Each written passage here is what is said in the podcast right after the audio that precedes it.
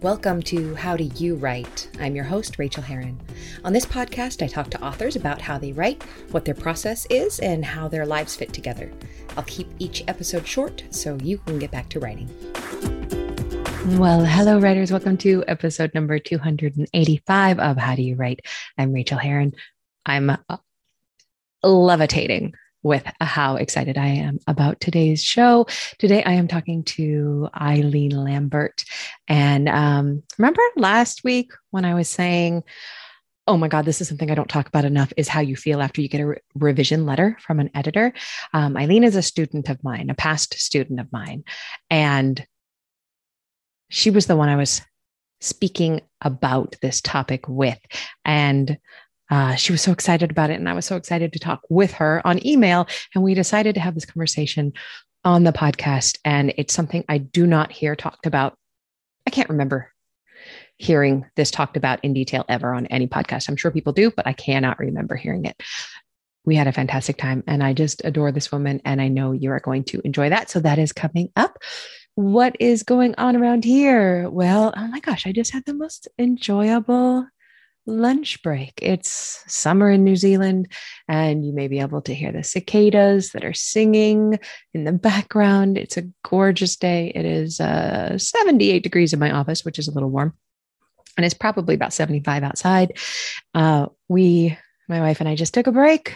Um, actually, we took a break because the house cleaners were coming in. And so we went downtown and we went to this place where I got a bowl of incredibly spicy homemade noodles with fried spam and all of these vegetables. I do not even know what to call it, but it was a, the happiest bowl of anything that I think I've ever eaten. We ate it in a park.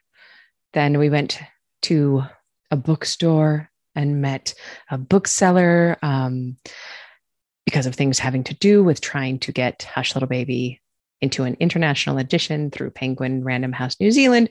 Um, chatted to somebody there and got a coffee and a salted caramel slice bar. Brought that back here.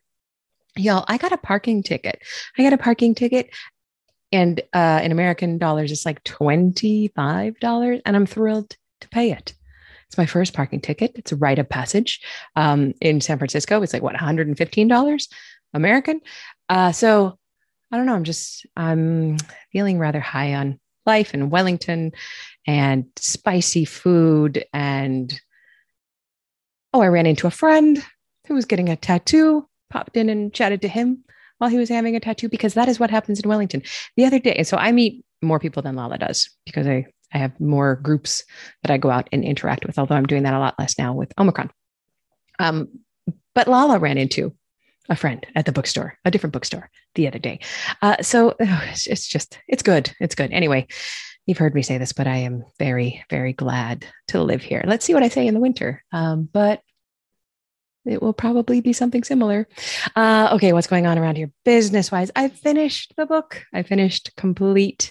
And uh, I think I mentioned last week that my editor is actually not quite ready for it. So she gave me another couple weeks. So I've spent this week polishing, doing some fiddly stuff. I mean, we could polish and fiddle with our books forever before sending them to an editor.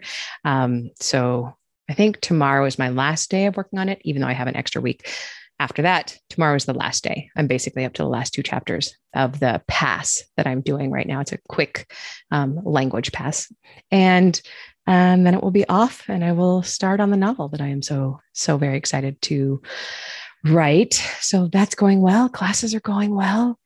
Um, New Zealand is opening up to travel for New Zealand citizens and permanent residents. Oh my God, Lala became a permanent resident. She got her permanent resident visa. So she's no longer on a work visa. She can stay here as long as she likes. She can come and go uh, for basically forever.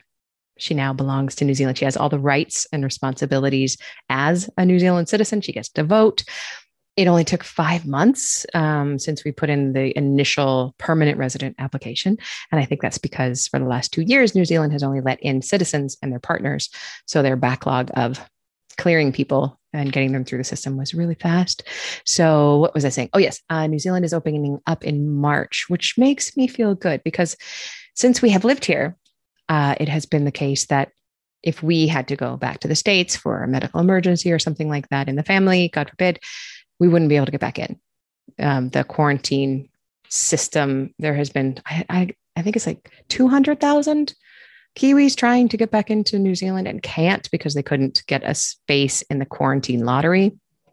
Um, so that's going to change in mid March, which I didn't really feel like it was a burden to me, but having that burden lifted does make me feel good. It means that my sisters could jump on a plane to oh, well in March when it's when it starts, they would be able to jump on the next plane to New Zealand because they're both citizens. I could jump on a plane and go to the states and then be able to come home home to Wellington when I wanted to. So that is exciting news too. So I don't know. It's just it's all good around here. Um, let us jump into this interview because it's fantastic it's going to blow your mind. I loved talking to Eileen. Let me give you a little bio for her. Eileen Lambert is an emerging writer based in San Francisco. She is editing her first novel, Meet Me at Blackbird, which explores themes of power, privilege, and gender. Eileen is driven by the stories we tell ourselves and how to change those stories to better serve us.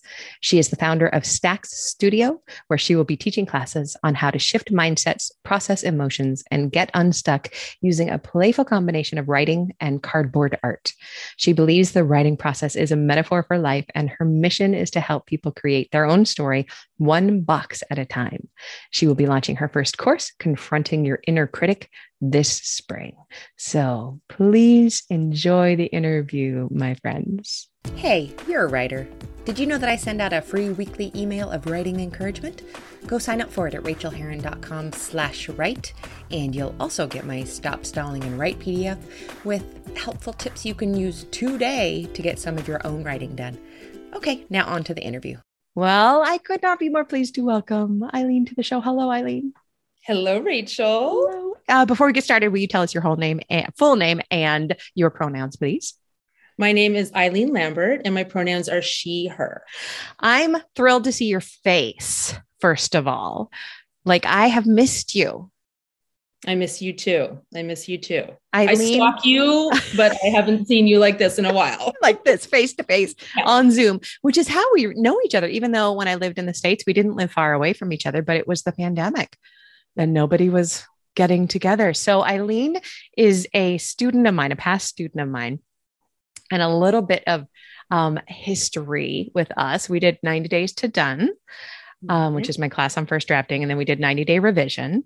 And then we did some grad classes together. And um, you are one of the people who you finished your book. You did it. You finished your book and then you revised your book and then you revised your book again. And recently you have been going through the editing process with an editor. And um, and you've had some revelations that I want to hear from you about. And I've had some revelations about the way I present things, like I need to talk more about what getting an editor's letter is really like. But let's start at the top. Um, how do you come to writing? That's a great question. A you question. My, you were my gateway person. Um, so I read your uh, fast draft, your memoir in 90 days. I didn't even know that that's how you got to me. Yes. I, I couldn't remember. Yes, yes. Um, and the book was so affirming. And I've never read a writing book like that ever. And actually, to be honest with you, I haven't really read a writing book like that since. Oh. Um, which is a little piece of advice I'd love to give later about craft books, which is be very careful because they could be very shaming. Yes. Um, yes. That's a really good point. Yes. And so a lot of the books that I had c- kind of touched on over the years were all about how new beginning writers struggle with this, they struggle with that. Of course, the, exactly the things I was struggling with. And so I kind of shut the book and was like, this is not for me. So you had this very affirming approach. Every single chapter was like a reminder that you can do this, you will do this. And so I wrote to you personally, Rachael. Um, I, re- I remember that vaguely. Yes, I do remember this. Tell me more. And all I said was, I don't want to be a writer, but all I said was, I've never read a book like this. And I just want to let you know, like, you are badass, amazing, and good on you. And we started this dialogue back and forth, That's and you were asking right. me about writing. And I was like, I do morning pages, you know, three, like three pages free write in the morning, but I'm not a writer. And I kept, you know, the narrative was like, I'm not a writer, I'm not a writer. You know what it's and- reminding me of is like, and this literally happened to me, like I was not dating when I met my wife. I was not dating. I was not going to date. I was not interested in dating. And I meant it with all of my heart. Yeah. And then I met Lala. And this is that's kind of what this sounds like. I am not a writer. Exactly. Go exactly. on. What happened next? And then you emailed me one random day and said, I have a spot left in my 90 days to done class. Would you like it? And I was like, oh my God. Uh, yes. And I remember signing up right away. I was like, if I have any time to think about this, I won't do it. And so I just, I did, I paid in full. There was no like month to month. It was just, I am fully in. I'm, this is it. I'm in. So that's how, that's how I came to writing. But you, the thing is, you were you were a writer. You were a writer. You are a writer. You were a writer before you knew you were a writer, and that's why you had read that book. Yes, yes, yes. Now I need to say one more thing about the book, which yes. is very interesting as we get into first drafting. The title of the book to somebody who's a complete newbie suggested in my thinking that the whole thing was going to be done in 90 days and maybe like a publisher would come knocking on my door. Oh yeah. So, totally. People people oh. get it's uh, it's a it's a I won't call it clickbaity but it is clickbait adjacent because uh-huh. in the book I make clear like it ain't going to happen that way but the title the title yeah. gets them in the door. but for somebody who's very which I used to be very outcome based and very yeah. goal based it was like if I read this book and I do what she says, then I will have this. Yes. And so I just wanted to to to touch on that before we go any further because actually what I found was the complete opposite, which was the process. And that's what's changed my life. I think if it had been 90 days and I had drafted something and it was, you know, perfect right out of the gate and went to a publisher and the rest of it, I never would have had all these wonderful gifts that I've had over the last year. Absolutely. I was just writing about this this afternoon that um I'm so thankful that most, you know, 99% of us have to write a crappy first draft first because that is where we learn. And if I were to write something and never have to think about it again and never have to question it and never have to make it better and better and better, people would just get my first thought, which is not my best thought. My best thought is the 17th thought I've had about something. Okay. So then what did you learn about first drafts um, in, in that, in that book? So first drafting has honestly has changed my life. It really has. So? I, mean, I, I, I know I always talk about writing being a metaphor for life, but first yeah. drafting is definitely this idea of just jumping in and being allowed to make mistakes. There are so few parts of my life where I've been able to do that, or I've, I've allowed myself permission to do that. Um, and when I say first drafting, I mean it's your definition of first drafting. I don't. Can we? Can Truly we shitty first drafting. Yes. Okay, shitty. You you threw it out first, but it's it's, and I don't think I ever really understood that until I was like really deep into the first draft. You kept saying like they're crappy words, just bang them out. The faster you go, like you're trying to tap into something deeper, more subconscious. You're trying to get in the flow and it's not it's just not how i was taught to, to it certainly wasn't how i was taught to write in school but i'd never had this opportunity to really sit down and say and i've actually i've fast drafted twice now because i did the the first book. And then as i was waiting for the edits i was so scared to not be a writer anymore that i went and fast drafted a second novel during nanowrimo. So i, I feel like i really understand now if you can really open up i mean really truly open up. Like there are no mistakes. And actually the mistakes that we make are the pieces of the adventure where the book turns and, yes. and pivots. And sometimes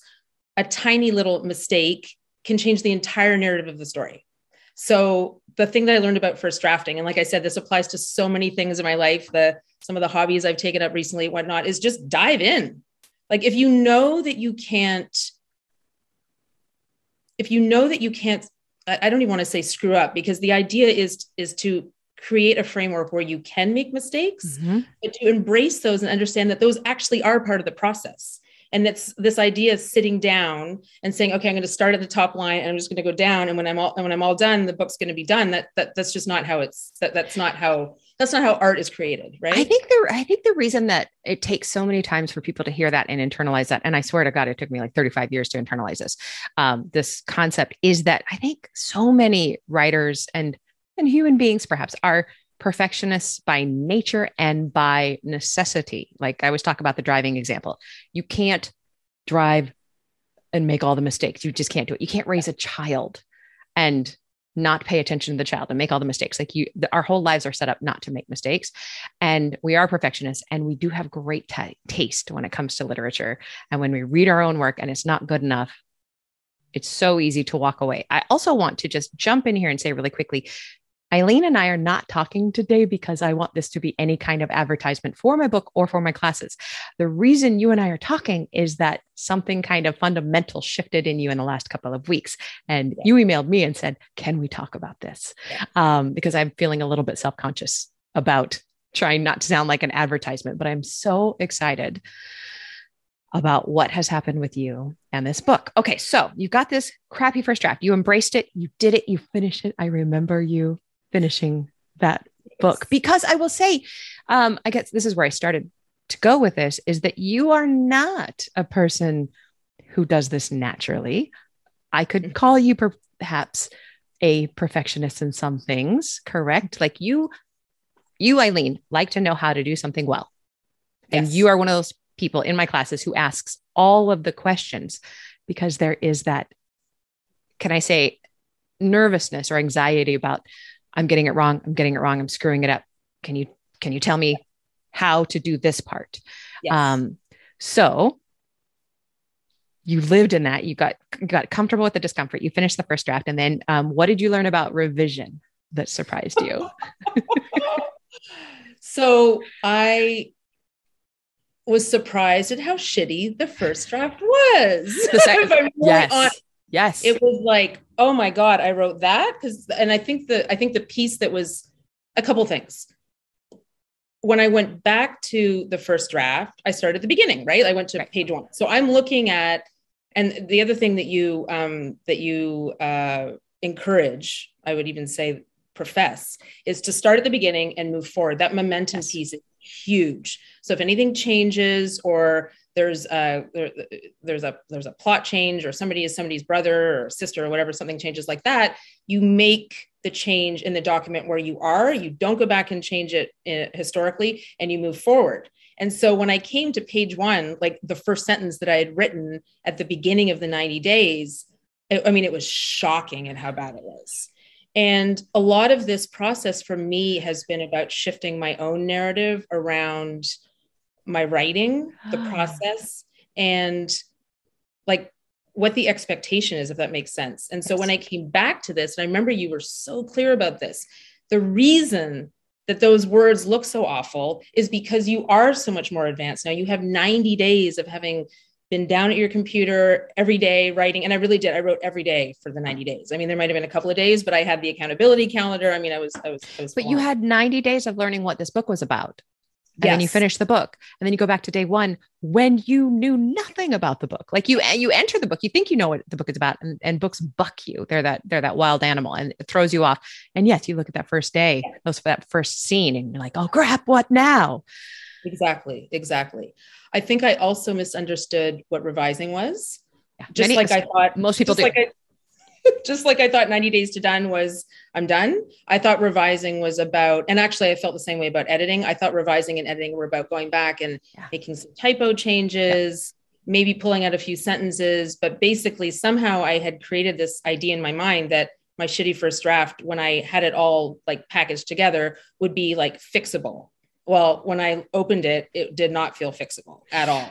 That's that's what that's why I'm so excited to talk to you about this because that's what people don't talk about when it comes to revision. What we are taught in school and in grad school is revision is editing. It is going back and making the sentences prettier and tighter and getting rid of the ty- typos and making them more lyrical. But we but what you learned and what writers who finish books learn is that you have to take the whole book apart. It's like it's like the car broke down. You cannot just add um, another can of oil to it to fix it. Yeah. You have to take the engine apart and put it back together and maybe add some new things and take out some other things all the bolts that didn't need to be there you're you're working on those and it's and it is not easy but in order to write a good book it's essential absolutely and, and absolutely. you did it well and this is where structure comes in i mean structure yeah. again as a reader I, I i can't say i ever really knew what that was uh, it was a it was a, a yeah i'm trying not to beef up your classes so much i'm sorry like it just it was i don't know how i would have done it without it let's just let's just say i, I really don't know how i would have been able to craft a story without understanding structure. And I can see how it's easy because I saw it in my shitty first draft to just kind of, I mean, that's what it is, right? It's just kind of a dump, like yes. it's creative, you know, all the juices are flowing in the rest of it, but it needs to have structure. And so a big part of the revision process for me was lay, laying that structure, right? So having the four act structure and, and, and moving things around a lot. I wasn't even looking for typos or, or beautiful prose or anything. In fact, I'm not even sure I've done that yet at this point.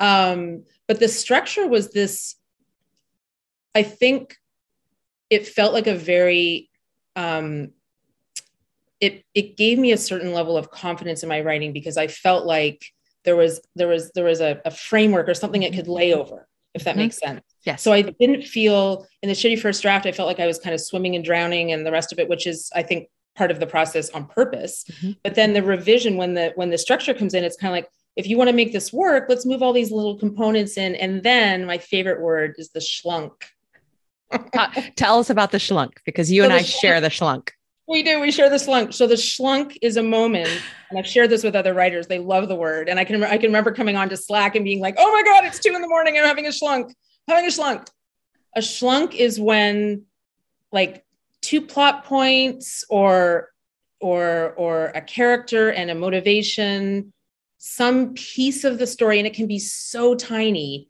fits.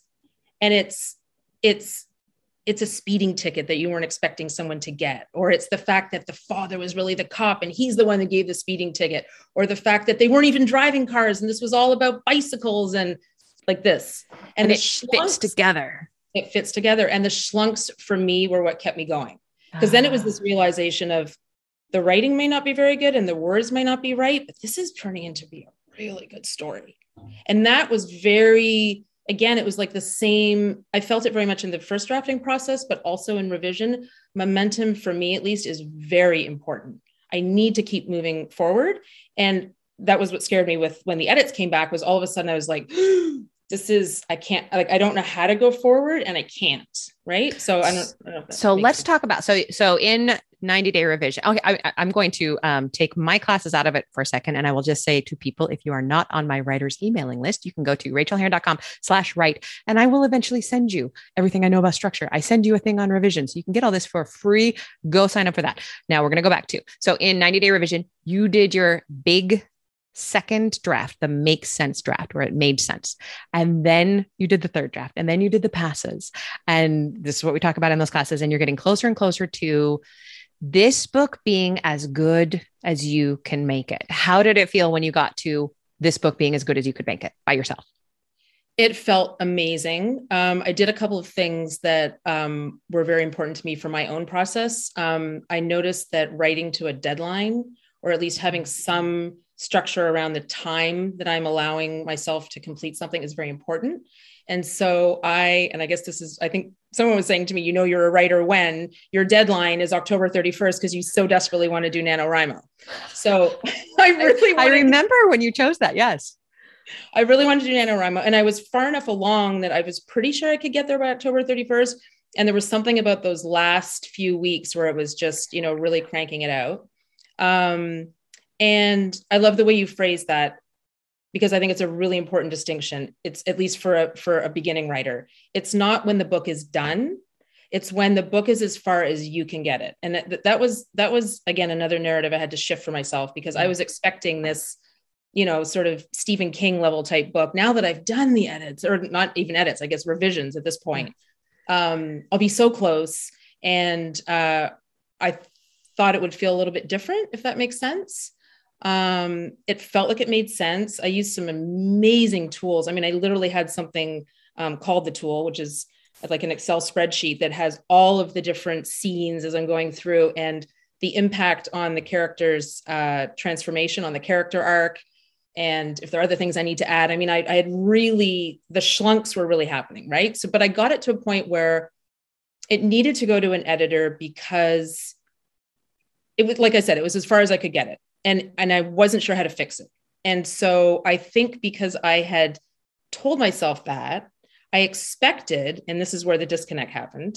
I expected that the that the editor's letter, and I had a developmental edit. So I don't know if you want me to explain what that yeah, is. Yeah, yeah, do please. So a developmental edit is, um, and and I think it's worth explaining again because I.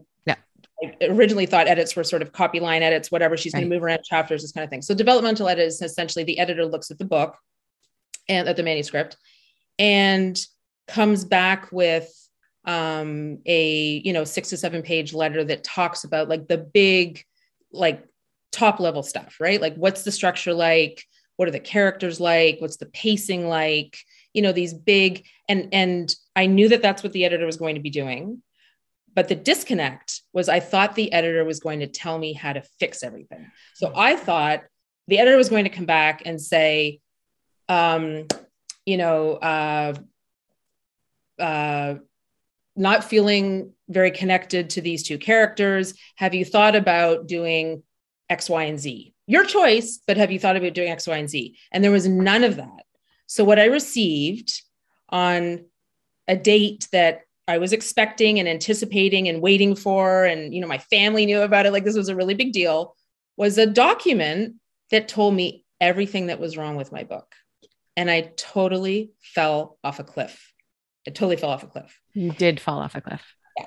Yeah. And I went into the whole imposter syndrome like, I'm not really a writer and this isn't a great story. And I can't believe I took it this far. And then I got into this kind of bargaining place where I said, my original goal was X. I've achieved that. That goal expanded in the revision process. I've achieved that. And my goal, like the goal that made me feel really good, was that I got the book to an editor. And so now I'm bargaining and saying, I completed that. Like, I don't really need to put this out in the world. And I went into this thing where I was like, this can't go out Ah, into the world. It's right. so awful. Right. And so, what I wanted to say to anybody who is going through the editing process, this is really important and it made a really big difference for me, is the editor's letter does not just include everything that's wrong with your book. It also, I'm assuming, includes positive things, and mine did too. And so, what I did after I fell off the cliff and I realized I was going to claw my way back, back, back, back up, um, was I took her letter, I saved a, a copy of it, and I went through and I deleted everything that was that was wrong and I had some really nice little nuggets that were positive things that a professional editor said about my book. What a great idea to just look at those because they are impossible to see when you're Yeah. looking at the problems. And here's something I want to point out for everybody listening too. We pay editors or we work with editors um, to tell us what's wrong with the book. And we sometimes forget that it is so hard to hear those things. And I personally, when I send a book out, I know it is as good as I can make it. And this, I'm always hoping is the one time that they're going to write back and go, You're right. You got Yeah. it. You nailed it. I think there's some there's some typos. You should fix those. Um, but the the beautiful thing about an editor's letter is they point out where you can get stronger and and most editors will give you praise as well. There, I have worked with a couple of editors who do not. So you only hear the bad things. But what I have done, kind of like what you did, is basically say if she didn't talk about that part of the book, that means she she liked it. She Yeah. it, it is it is good because she didn't talk about it. But that's harder. It's really nice if you have some positive things. So okay, so you deconstructed the letter and then what? Yes. So then I was left with all of these edits that it was a complete narrative shift for me personally was she has shown me not just what's wrong with my book and this is the key. She has shown me where i can make the book stronger. Yes. and that little shift it's changed Yes. everything for me rachel. It's it's it's like it's a completely different way of looking at it. And now i'm so jazzed because i agree. And the other thing is you know i mean maybe there are some disconnects with with editors and and and writers but the big picture stuff it wasn't like she said something i was like come on i worked so hard on that you know it was it was the one of the big ones that came up was the the relationship with, between Roland and Maria, and I was like, that came up in class, that came up in revision. That's always been my kind of Achilles heel, and I kind of thought, like, thank God she did spot it because if she thought it was okay, then that would be another story, right? So I have always said that editors don't, don't let me get away with my bullshit because I always think like I, you know, if I have a Roland and Maria situation going on, I'll be like, I'm sending it with my fingers crossed. I hope I, I hope, I bet I nailed it. And when they re- respond back saying you didn't nail it, I've, ne- it's not out of the blue. Yeah. I knew that, and they're confirming that yes, this is a place I can make it better. So, so basically, she's giving you this tool. It's the most perfect tool that you will ever have for your book. Yes. Is this Yeah. person, this professional, not a friend, but a professional telling you where Yeah. it needs to be better. Yeah, absolutely. I also recommend having, I don't know if this is the norm, but I also recommend having a phone conversation with your editor. It can be the I- norm. Yeah. Yeah. Okay. It often, So it often received- is. Yeah. Okay. I received everything by email. And I just said, I, I just, it's not even like I have specific questions. I just, I need to hear your voice. I need to hear, you know, I need to have a little bit of, of Good. discourse. So that really helped. So where I'm at now is I took the rest of the document, which is everything that needed to be needed to be changed, and I went through. I went into the manuscript. That was a huge moment, and actually, every time there's been a shift, like from first drafting to revision, make sense draft to editing, opening that manuscript when there's been a little break has been the scariest thing. Like I don't even want to read the words. I think they're going to be terrifying. horrible. Yeah. it's terrifying. We, It's we, we begin to believe that it is actually impossible, that we are not Yes. smart enough to do it this time. We've reached, I always think, feel like I've reached the top of my smarts and I can't go higher.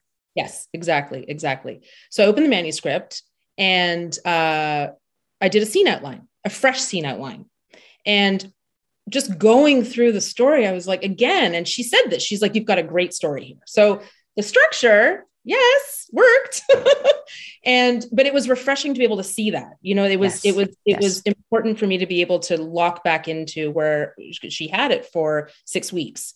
So it was it was a place for me to kind of lock back into the story and the rest of it. But then when I made the scene outline, I was already feeling these tiny little schlunks where I'm like, okay, she wants more of this. That's where it could go. Oh my God. So- yes. Uh-huh. So where I'm at now, and it's it really is, it's so thrilling because it's it's like I said, this is going to make the book so much better. Where I'm at now is I've got the scene outline, I've got three documents open. I've got passes, which is a list of things that I need to do as a pass that aren't specific things um, that can go into the scene outline. I have the scene outline, and then I have the list of all the edits that she suggested and some things that came up in a in a hot seat I did with my writing group. So what I'm doing is I'm taking, and this is the part that is so much fun because it's just schlunk after schlunk after schlunk, is taking something as top level as let's take Roland and- and Maria for example, um, needing more backstory, right? That's one of the things that came up. I need more backstory on their relationship. And where can I do that? And how can I do it? And Yes. that's where the scene outline comes Yes. in. So I've got this top level thing that needs to be created. Is it a pass? Like, is it something in their dialogue? Is it a, is it, is it a, is it a, a, a cute name that he calls her? Okay, that goes in the pass section. But if it's in the scene outline, I literally go scene by scene and I ask myself, like, is that somewhere I could do it? And how am I going to do it? And so I give myself the instruction of what I'm going to do right inside the scene outline. And so I've been doing this, you know, for the last, I mean, I've, it may have only been a week, but I'm not, I'm not inside the manuscript. I'm doing all of this Yes. in an edited document, edit focused document, if that makes sense. yes. And th- those will then be my marching orders when I go into the manuscript. I love that you call it marching orders. That's perfect. It is you you're building this map as we call it. And you had the Roland Maria problem, let's call it. And in, in our parlance in the classes, we talk about that as a post-it. You have a you have a problem with Roland and Maria. You've got this post-it and you're looking at your scene outline, your sentence outline to see where in each scene you may be able to thread some of these things that have been flagged to you again. And I want to I want to point out a couple of things here. Um, the way you are talking about your book and about how writing works and how revision works, you are an expert. And I've told you this before, and I, I feel like perhaps you are are believing it. You know what the hell you are talking about. And it's a repeatable process. And I think that's and that's the second thing I wanted to bring up was when, was when you sent me the SOS email last week. I mean, it was SOS. It was SOS. I'm lying down on the train tracks at, right after I burned my manuscript. Um, and I, all I did, all I did, Aylene, was I pointed out you have every single tool. It's a repeatable process. That you're just doing exactly what you did in the second draft and the third draft, and you're doing it with this invaluable tool that you got from an editor. Yeah. Yeah. Yeah. And after And- you heard that, you wrote me that. Tell me, yeah, tell me what you're going to say. And I was just going to say the other thing that I learned through all of these different phases is that, and I, I love this expression because it's so true about life, is your future self will know. yes, I am a different Yes. person with this manuscript Yes. than I was at the beginning of 90 Days to Done. I know I know so much about these characters. Yep. I'm still actually getting to know them, but I know so much about the characters that the decisions I'm making, I just simply didn't have the experience with them. It really is. It's just it's getting to know them, and the only place you get to know them is yes. inside the By manuscript. Sitting down and doing yes. the work. You yeah. could never, and I think that's where people get really frustrated is they want to sit down on the couch, get out a piece of paper and figure out the problems with the book. And, you know, before they, or, or, you know, in their first draft or in their second draft and figure out how to make everything work. But you can't do that until you're doing the work. And every time you do the work, you're learning more. And future Aylene is figuring out the stuff that past Aylene did not have the knowledge, the, the information to make those decisions that you're able to make not always easy. It's not always easy to make those decisions, but it's always easier. Yeah. And sometimes it's easy. You're like, oh yeah, I know how to, I know how to do that. I know how to fix that one. Well, it's interesting that you use those words because that's kind of where I'm at now. Now that, and here's the next part of it's kind of like the ninja next level part of editing is once once I reached the later stages of creating this editing document. So again, I'm not in the manuscript. I've not yes. made the changes because there's so much working out that happens in the page on the page. It is kind of starting to feel easy because yes. now, for example, I've added a new character. It's not a big deal. It's not. It's it's a juicy one. It's going to make a big. because I've added a new character, then some of the other things she commented on, yes. it's like tick, tick, tick. That's easy. That guy can be the one who says it. That guy can be the one who does that. Does that make sense? So it's it makes sense. And it is so satisfying. It's so satisfying sometimes that you you feel like you're cheating. Yes. Like it shouldn't it shouldn't be this easy. But it is because you've done so much damn work on this mm-hmm. book. You are so far away from that crappy first draft. You're not even in the same country anymore. You're you're working with a book that already works and you're making it better with what you know and the tools that you have. That's very well. That's very well said. Exactly. Yeah. I have goosebumps with what you are doing and with what you have been doing. And shout out to your community too. You you created a community around yourself. Wow. I mean, the community that again, I, I, mean, I met them through you, Rachael. They're just phenomenal. Yeah, but and you kept them. I, you know, I'm not part of that community anymore. You all meet and support each other on do. a, on, do you, on a, like a weekly basis or something? I'm not even sure. We meet, we meet once a week for what I would call our sort of like writers support uh, group. And it really is that. I mean, it's like a 12 yeah. step writers. It really is. we laugh, we cry almost every week. There are yeah. tears or, you know, the rest yeah. of it.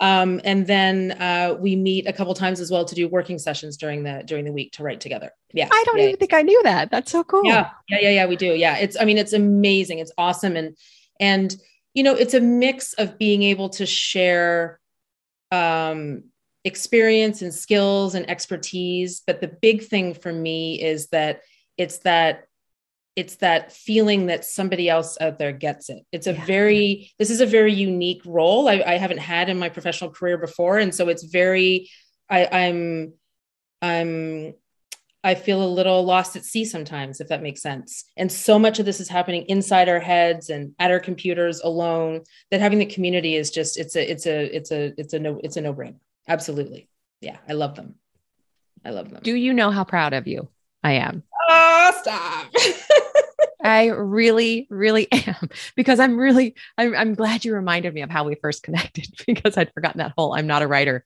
and I'm not going to write a book, but, um, and, and now that you're an expert. Well, and it was interesting actually because I, I originally, like I said, I picked up the, the memoir book, and this book actually did start as a memoir. Yes. And it the it was the uh, the understanding of structure where all of a sudden I thought, okay, my life is not this dramatic. And this is like, this is actually not, it was a couple things. It was that, but the other thing is, and this is this is something I just find fascinating about writing fiction, is that particularly if, if it's something that has some um, you know, personal basis, or there's there's there's, I mean, I guess we should all be writing about what we know anyway, but is this experience that I definitely had in the first drafting process of going in and kind of changing your narrative. So my memoir or my life was going a certain way and I could change anything I wanted. And look at this, I brought in a brand new character now and like it's a real story, right? And it excites me. I don't know if that makes sense, but it's which makes me feel even more driven to write it and to be with it. Like I really yes. I really enjoy this story. And also you've had that uh, amazing experience that people who fictionalize memoirs have is that the the characters that you were writing about in the beginning had a had the basis in a real human being a lot right?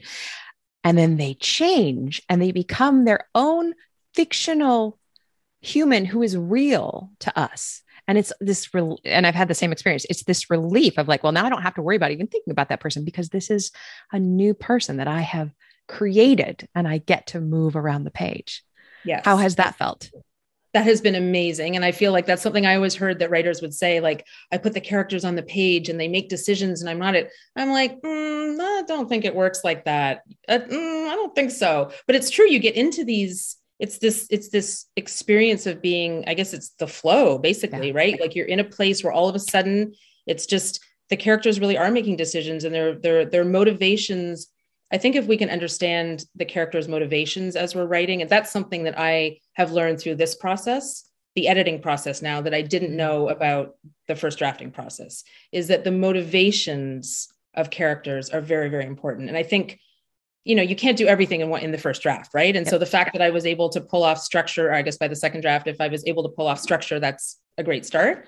Um, but that's something I, as a writer, I'm going to try to focus more on now is um, just making sure that the characters are are complex enough and that the reader really understands why they're making decisions um, as opposed to just kind of ticking along with the plot. And i will point out that i think you're finding this too is that that's that's a place where many writers struggle myself included and that is something that will always be in my text when i get it back from an editor. They say i don't understand the motivation. And my brain always goes wait but i understand the motivation. And i realize that over five or seven drafts or whatever it is I either put in too much and then took it all out, or I never bothered to say it because it's in my mind. I know what they're doing and why they're doing it. But it, we can really use that outside pair of professional eyes to say, no, it didn't. It didn't come across here. If there was a good, if there was a good reason, you need to show it and, and, frankly that was probably one of the sentences that was the most destroying actually yeah. was not understanding motivation. All i mean that word yeah. i just was like yeah. she doesn't understand the motivation behind this? Like that that the whole story has to be thrown out right? The whole thing is a mess. You know does that make sense? Like it, it was- makes total sense. And and that feeling is absolutely real. The feeling you have is real. However it's one of those feelings that can be fixed by two or three sentences in a scene. Yes. Yeah It's you know? so true. It's so true, which I don't think we see yeah. until we do the scene outline. Right. So, I mean, my scene outline is very similar. As you know, during the revision process, I was all about post its. In fact, I would say the first thing is if you're going through any kind of drafting process, like buy stock in 3M, because I have so many post its.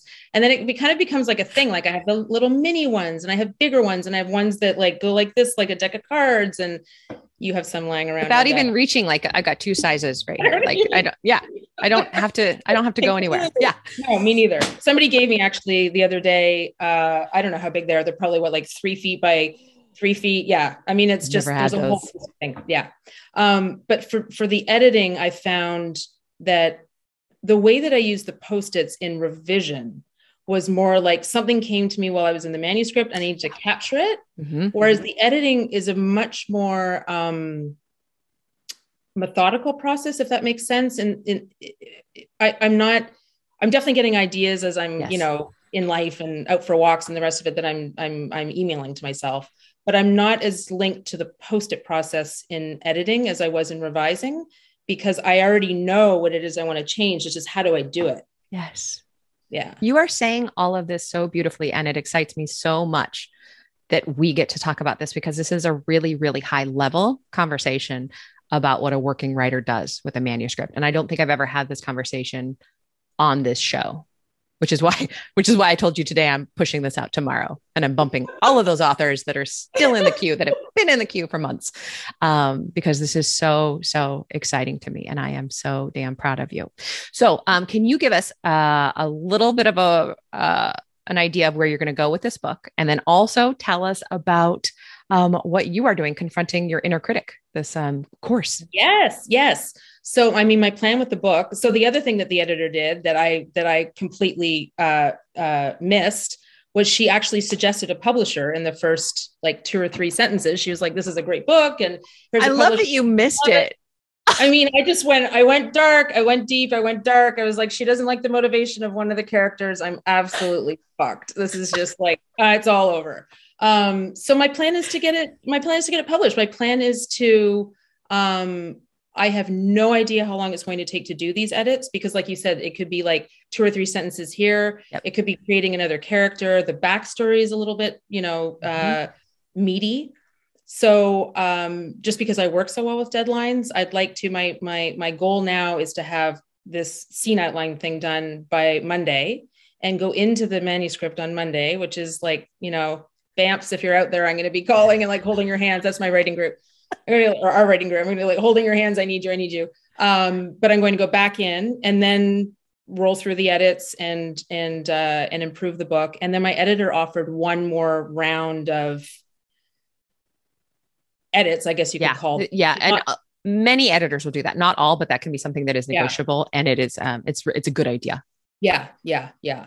Um, so I'll do that, and then I guess I go down the road that you know the currying currying agents and the rest yes. of it. Uh, yes. Uh, so that is the plan. But the uh, the confronting your inner critic, I'm glad you asked because um, the other thing that I've been doing throughout all this process is, you know, talked about changing the narrative, and a lot of this is waking up one day and feeling like I'm not a writer. I'm going to quit. I have so many reasons to quit. Nobody, especially in the first drafting process. I mean, I, I don't know if everybody does this, but for me, the first drafting process, I didn't even tell anybody I was writing a book until the first draft was done. Yeah, but you told us. That's the thing. You had people supporting it. 90 the, the, the statistic is 97% of people who start books don't finish them.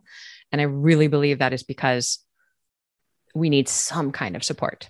Yes. Somewhere. Definitely. Yeah. Definitely. Because it is so easy to just stop. It's so easy to stop. It's so easy to stop. Um, so during all this, during all the writing and the rest of it, I have been making um, art on cardboard of all things. And these are actually cardboard pieces behind me. They're gorgeous. Um, but it was another place besides the page to go and just make mistakes. I mean, cardboard is free, it's like everywhere, right? And so I would make this art that would reflect some important quote or some important ism. Oftentimes, they were isms that came out of your class. Um, some of the Bamps definitely know some of my isms, and they were because they were words that resonated with me as opposed to, um, you know, I remember Julia Cameron, The Artist Way, had this idea that that writers uh, or, or artists, I guess, should create these affirmations, right? So you write like, I don't know, 10, 20, 30, 50 times. I am a brilliant and prolific writer. And I tried that. And those aren't my words. That that's not how I see myself. And it's also not the words I would use. Mm-hmm. So I found the words that worked for me and I started hanging my art all around where I was writing. And it's been a very, very, very powerful way for me to tame or confront my own inner critic. And so I am just, I am overjoyed at the possibility of sharing this with other creatives. I mean, anybody could be, could be um, plagued by their inner critic, right? It doesn't have to be everyone is. Yeah. Everyone is. Everyone yeah. is. Yeah. Yeah. So that's, that is uh, my way forward. Gorgeous. Where can people go to follow you so that they know about this when it launches? So right now, that's a that's also a great question. Right now, my website is being built, and so the easiest way to um, get in touch with me is to email me. Uh, my email is Aylene at staxstudio.com, and that's A Y L E N E at S T A X S T U D I O. So staxstudio.com. And, and I'll put that in the, sh- the show notes. Are you on Instagram as well? That's sometimes an easy way for people. I'm sneaking in there slowly. That would okay. be I, that would be Aylene Lambert. Yeah, you could try me there too. Okay, that's a that's a that's a nice place because you'll be posting yes. pictures yes. of your work and of the book. Oh, Aylene, thank you so much for for doing this, for suggesting it, for reaching out, and for those absolutely two joyous emails that you sent me after you had the breakthroughs. Like you sent me one that made my life, and then you sent me another one that said, I, I need to talk more about this. And I needed to talk to you about this. Um, I'm well, thank you for the opportunity because it really is such a shift. And I would hate to think that there is anybody out there who's, I keep calling it the, the cliff. The other thing I love to call it is the dip, right? You yeah. go down like this. And actually, writing is a lot of this. Yeah, there are it's a lot, lot of, of falling off the cliff into the dip and crawling back up to the top of the cliff where the sunset is gorgeous and everything is fine and then you just you you fall off again yeah exactly exactly and to remember that you know to, to remember that when you're in the dip the other thing about a dip for some reason i don't know if this is a, just like a biological thing but for some reason after a dip there's always a surge yes there always. That's where I am right now. Yes. I went down and I was like, okay, I'm just not going to do anything else. This is fine. And then all of a sudden, when it clicked, the surge is here. So now I'm in the surge. You get to see me in the surge. I have seen you in the surge before, and I it is a glorious thing to witness. Aylene, thank you so much for being here. Thank you. I can't so tell you how much I appreciate it. Thank you. Thanks so much for joining me on this episode of How Do You Write? You can reach me on Twitter, Rachael Herron, or at my website, rachaelherron.com. You can also support me on Patreon and get essays on living your creative life for as little as a buck an essay at patreon.com slash Rachel, spelled R-A-C-H-A-E-L. And do sign up for my free weekly newsletter of encouragement to writers at rachaelherron.com slash write. Now go to your desk and create your own process. Get to writing, my friends.